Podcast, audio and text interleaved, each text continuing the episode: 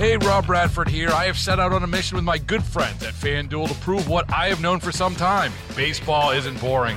Now I have a daily podcast to prove it with some of the most notable people in the baseball world screaming baseball isn't boring from the mountaintops or at least agreeing to come on our show. Players, managers, GMs, and yes, even the commissioner of baseball, Rob Manfred. It has been a constant wave of baseball's most powerful voices. So join the revolution, subscribe, and soak in Baseball Isn't Boring. Listen on your Odyssey app or wherever you get your podcast. You'll be glad you did.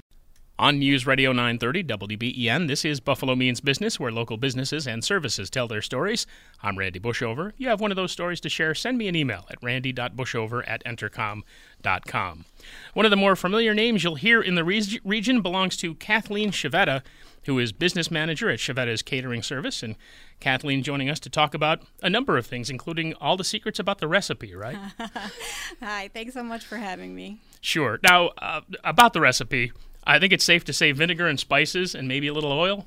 Uh, no oil. No oil. Okay. Vinegar, spices, fresh garlic. And, and, that's all I can say. And that's kind of the secret, right? You got I mean, not just the ingredients themselves, but everything that goes into it.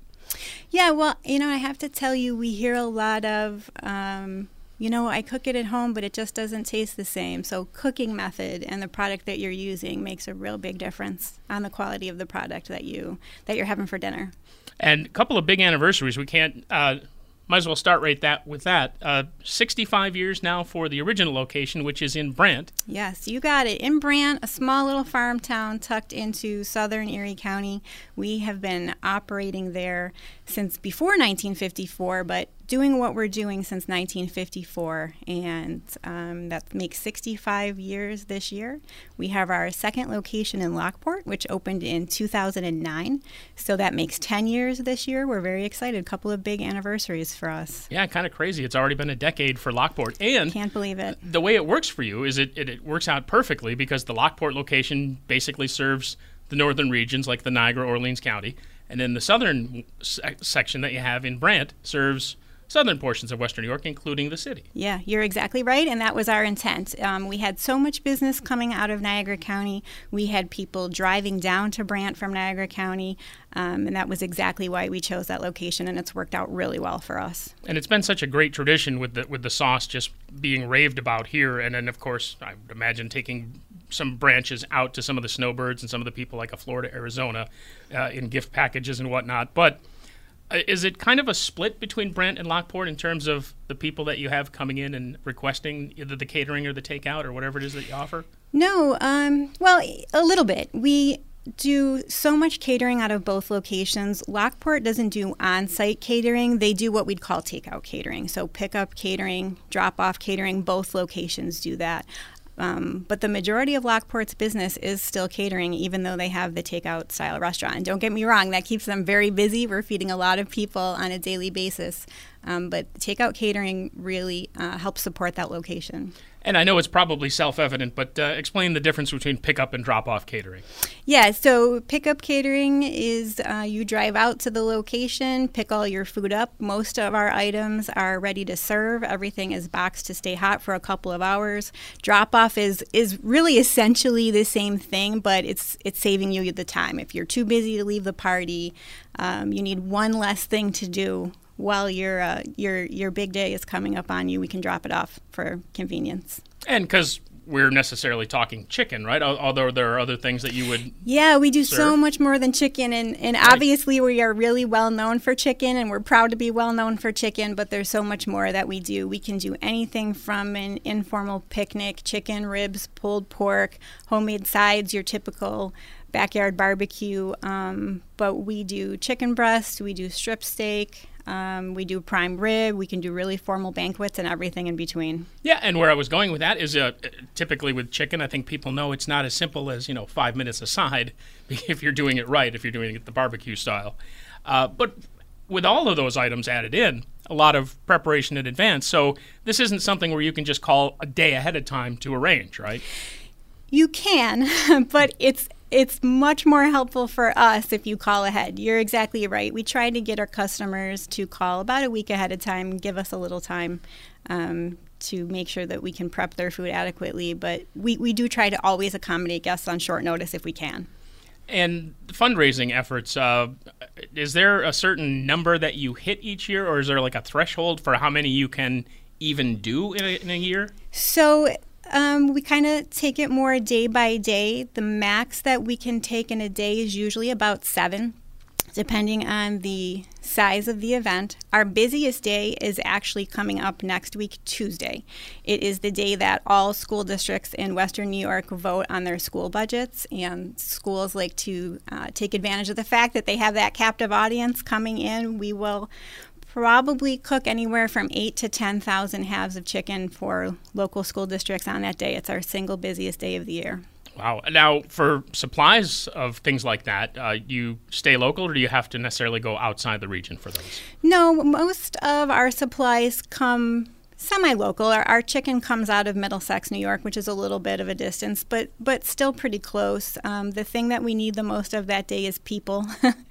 we uh, call in some favors on that day, people who um, you know, maybe work for us hit and miss throughout the year, recruit them. High school kids can come help with the barbecue when they're done with school. So that's the, actually the biggest challenge for that day. Yeah, it might be a little bit of a left field question, but uh, the pricing on these things must change uh, pretty significantly throughout the course of the year, especially when you have things like uh, maybe some kind of a uh, a bird-borne illness that affects chickens specifically. Yeah, so it certainly can. The price of poultry, anybody who's in the business will tell you, can fluctuate um, quite a bit throughout the year. We try not to do that to our customers. I can count on one hand the number of times we have had to change the price of poultry mid-year. We try to really set it um, so that it's a it's a competitive price, so that we're really allowing our customers the opportunity to raise the funds that they need with that event, and then we absorb any increase throughout the year ourselves. Listening to Buffalo Means Business on News Radio 930 WBEN, chatting with Kathleen Chiavetta, who is business manager at Chiavetta's Catering Service, and should talk about some of the new things that you have in the pipeline. It's not just the marinade that everybody knows, but you have some new sauces and even a dressing product line that you're about to roll out this year. We do. We are still in the development phase. I think we are just about to choose the, the final line. We've had our Italian salad dressing in supermarkets for quite a number of years. That has a great following. We ship that all over the country in addition to our barbecue marinade. But it had been a number of years since we had had anything in addition to those two products. So, hoping about um, late June to be rolling out with some new um, sauces and dressings. Can't give too many details about the specifics of that yet because we're still in development, but we're very excited to to kind of add that to our little family of products. Like, can't even reveal what types of dressings we might expect. No. well, one thing I will say is uh, we had a French dressing a number of years ago that was very popular. Um, that, for a variety of reasons, we had to take off the market. That will be making a return. We expect there'll be some customers pretty happy about that. Um, but while we talk about new products, I do have another new product that I can talk about. Little different for us. Um, it was actually my brother's idea, and when he came up with it, I sort of nodded my head and said, "Sure, sure, that that sounds like a great idea." Um, but we explored it a little bit, and it and actually we got a lot of positive feedback. And it's a potato chip. So Chiavetta's chips, it is in essence going to be a salt and vinegar chip, which, as you know, is very popular here in Western New York. It'll have our Chiavetta's seasoning on it. We have finished the testing phase, which I have to tell you was uh, nobody really minded the taste tests around our place, but we are um, getting the bag printed right now and hope to be scheduling production within the next few weeks, and that'll be on the markets. We were hoping in time for Memorial Day. That didn't end up working out, but before 4th of July, we should have that chip on, on store shelves for you. Yeah, I was going to ask uh, in relation to the dressings, but I'll ask it about the chips. Uh, you, you have a certain quality standard to maintain, certainly, and also people have an expectation based on the marinade, what that taste is like. So again, you're saying that that's infused in the chips, and it has to, if not completely match, come awfully close. It, it certainly does, and we really were of the mind that if we were going to do this, we were going to do it right. We really wanted it to be a, a, high quality product that people were going to buy, not just once because of the novelty, but we're going to return and want to buy it again. So we really did put a lot of time and effort into making sure we got the flavor right, and I think that we did. I think our customers will be happy with it. And as you had mentioned when we began the discussion, talking about the sauce, the uh, the temperature and the conditions of, uh, with, with which you make the sauces and marinades I'm thinking the same thing with the potato chips, down to what size to make them. Uh, kettle cooked versus you know just a straight flat chip or I, wavy? I did not understand how many layers there were to the decision making process for chips until until we got into this business. Uh, we partnered up with New York Chip, which is a local company out of Gainesville, um, and we were so fortunate to be able to develop that partnership because they are the experts. This is what they do. Um, we kind of just asked their opinion and then did what they said. so, can we expect that to be sold at uh, Brant, Lockport, or just in stores, or or all three? All, all of the above. Yeah, New York Chip has a pretty wide distribution footprint already. They are going to carry this along with um, their other products. You'll be able to buy it in Brant and Lockport, and, and the stores that New York Chip doesn't have right now, we are hoping to to pick up and be able to supply ourselves. So, and target date? Um, late June is our estimated date right now a little flexible because of production and all those other you got details it. that people don't think yeah, about. Yeah, nothing ever goes as smoothly as you hope when you're rolling out a new product. But definitely before the end of the year. So you got look it. forward to it. And, For sure. And it, it sounds like uh, in time for 4th of July, too. You so got it. Perfectly that, that's timed. our goal. Yeah, see, I think about these things. uh, pop pop up barbecues. It's kind of slightly different from the, the typical fundraiser that you do, right? Yeah, and this is another area where I have to give uh, credit to my my brother Peter. This was was sort of uh, his brainchild, another one of them. We had some slow days on our calendar last year, and he does not like to sit around and be bored. And he said, You know, there's a couple of locations that our current customers are using for fundraisers and they get a lot of drive by traffic. Wouldn't it be great if we set up and tried to see what we can do to capture some of that drive by traffic? We have a couple different areas around Western New York that we use, but far and away the best one is just an empty lot that we use um, in Orchard Park near the stadium. And the first time we tried it, it was a torrential downpour. It was a hurricane. It was blowing sideways. We did not do very well. We were very discouraged. Um, but just like with a lot of other things we have tried, we did not let that deter us from trying it again. And the next one went phenomenal, and we've we've done great. We actually take a portion of the proceeds and we donate them to our family scholarship fund. We have a Thomas and Eleanor Chiavetta Family Scholarship Fund at Lakeshore Central High School that's in name of my grandparents. They actually started it many years ago, and last year our pop-up customers helped us raise over $3,500 toward that scholarship fund, and we are actually on track this year to beat it.